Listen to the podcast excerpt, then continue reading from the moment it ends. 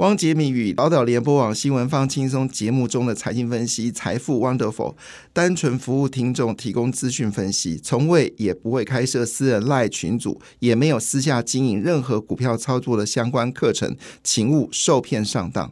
大家好，我是汪杰明。你现在收听的是 Wonderful 财富 Wonderful，麻烦你一定要订阅哦，并且打开小铃铛，叮当叮当，绝对让大家啊吸收最新的国际情势以及台股的发展，在理财投资上面也有杰明最新的知识跟观点哦。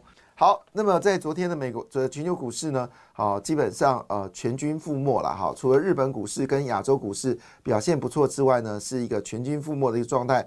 其中呢，以中国股市的跌幅呢，其实不低哦。那么深圳 A 股是跌掉三点零三个百分点了，深圳综合指数跌到一点九五个百分点，纳斯达克也重挫了二点二三个百分点。其实照理说，纳斯达克当然要重挫，因为它跟利率是比较有敏感性的。那么道琼斯收在三万八千一百五十点，标准五百收在四千八百四十五点，纳斯达克收在一万五千一百六十四点，费半指数呢则是收在四千两百六十点哦。上海综合指数跌到一点四八个百分点，德国、英国、法国股市全面下跌，其中跌幅最大的是英国股市跌了零点四七个百分点啊。那么在昨天，当然呃，既然都跌了，没这个当然。呃，可能各个指数里面表现也令人觉得啊，会有点呃这个难过嘛，哈。好，那这些难过状况是怎么回事呢？当然就是昨天的美国，哦，我刚刚昨天，我刚刚是说高高嘉宇哦，怎么一讲高红安？对不起，我刚刚一直讲错了，我讲的是高嘉宇，不是高红安。好，谢谢依萍哦，可能这个比较激动哈，一直把高嘉宇讲成高红安。好，Anyway，好，那回到了这个呃，就是有关这个昨天的美国股市啊。那整体而言来说呢，经济情势是好的，所以鲍尔就说三月份不可能降息哈。那这个言论呢，使得昨天的美国股市呢就下跌了哈。其中纳斯达克跌的比较凶，因为纳斯达克是希望降息呃能够三月份降息，不过三月不降息，本本来就知道的事情啊。那这个剩这个下跌就不是真正的一个重要的一个逻辑。好，那在这个情况下呢，昨天台积电的 ADR 呢是跌了二点六七个百分点呢。台积电 ADR 跌到二点六七个百分点，联电呢则是要跌到一点五三个百分点。刚才我讲的是高嘉宇，不是高红安了，所以大家懂我在说什么。好，Anyway，回到了这个股票市场，但虽然在这个下跌过程当中，大家觉得惊心动魄，但事实上呢，好好消息是不断的发生哦。那我们知道，昨天最关键的事情就是蔡立行啊，研发科做了法说哦，那么它去年呢是赚了四十八块五一。那前年是赚了七十块钱，所以呃，去年比前年大概少赚了二十二块钱哦。但今年应该可以恢复正常，六十块应该是有的哈。那能赚到七十块，就要看整个手机的需求大幅的增加，还有 WiFi Seven 的晶片销售一个状况。不过今年联发科会是一个成长的一年，为什么这么说呢？因为呃，执行长蔡立行就说，生成式人工智慧的强劲增长，带动半导体单位价值提升。受惠人为人工智慧的长长期浪潮，二零二四年联发科是下一个成长的开始。意思说，这个成长不是就二零二四，还有二零二五，还有二零二六，好，直到三纳米的呃这个功能结束之后，迎接二纳米哦。所以这到底是一个三年循环，还是一个持续往上的循环，就值值得关注哈。那毛利率部分呢，基本上还是维持非常高，有四十七个百分点。呃，台积跟几乎跟台积电是一样的哈。那另外一部分呢，就是还有一个很多的财，还有一个很大的获利呢。除了 AI 手机需求增加之外呢，还多了一个新的需求，就是无线跟有线联网跟运算装置的升级需求，也是今年成长的部分。联发科一系列的认证 WiFi Seven，好，业界首发方案呢，目前为止呢，已经开始有消费了哈。那这消费会在高阶消费性的路由器、高阶笔电，还有宽屏设备呢？好，要增加市占率，所以会多一个 WiFi WiFi Seven 的收益。另外部分呢，也跟中国的一些厂商呢合作呢，来游戏相关的 AI 产业也进入到这个啊，就是这个成长期。但最关注的是什么呢？最关注的事情是契约单的特殊应用晶片部分呢？好，在明年底哈，明年底就二零二五年底呢。就会量产。那因为这种特用晶片呢是一个新的需求，所以明年还有新的元素会进来。好，那这个消息呢，当然，那另外就是联发呃联发科也要进行所谓的管理阶层的一个改变哦。那有些新的人啊做了一些职务的一个调动。那当然，以目前为止来看呢，好，天玑九千三呢是算力很好，已经可以知道不，已经可以扩及边缘运算。那如果到天玑 D 八三千哦，八千三哦，则已经导入了生成式 AI 的能力，意思说你可以啊，跟这个三星一样的手机一样，就是你讲中文，对方可以听到日文；对方讲日文，你可以听到是中文。哈，这样的功能已经慢慢的有这样的一个效果。好，所以昨天联发科的讯息呢，看起来是非常正面了。而前一天超伟的猜测。低于预期哦，造成了市场的一个悲观。那当然，我有解释过，这个超维只是反映现况，但是未来的趋势，超维不代表整个 AI 的 AI 产业哈。整个 AI 产业呢，伺服器的需求还是大幅的增加。另外一部分就是联电了。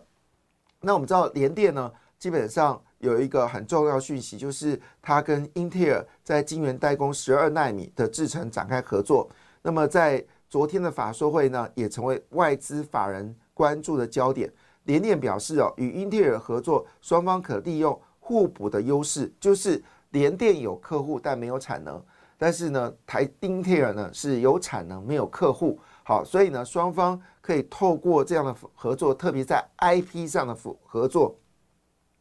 呃，那么联电的共同总经理王石哦，他就指出，联电追求的是成本效益。产能扩张、技术节点的提升为重要的一环，而这部分呢，就符合了这个英特尔的需求。而英特尔呢，它有足够的前置产能，可以透过这个方式来增加彼此的一个合作的一个方向啊。那当然，在这个情况下，联电已经成盒的、成功的把十四纳米的的方案呢，已经都做完了，现在要朝十二寸的方式进行。那而且呢？这个英特尔呢没有跟安摩合作过，而联电呢是有跟安摩合作，所以联电呢这个安摩合作的经验呢也成为英特尔现在目前所需要的，因为毕竟很多的手机或其他的晶片，他们都采用的是安摩的一个架构来做晶片的设计，但是呢英特尔只有叉八六的经验，所以它没办法去满足 ARM 的客户，而联电可以，所以那当然这衍生出来的 IP 的部分呢。肯定就是一个很大的这个机会哦。那么去年美股存裕呢是四点九三元，哈，四点九三元，年减百分之三十点八，好，那是历史次高，好，低于二零二二年的七块零九。那今年的获利呢有机会持续的提升，那毛利率呢则是高达三十四点九个百分点，好，是有机会持续的走强，所以。换个角度来看呢，联电预估哈，整个晶圆的出货呢会有机会呃持续的增加，而这个产能利用率呢大约也有大概六十六个百分点哦。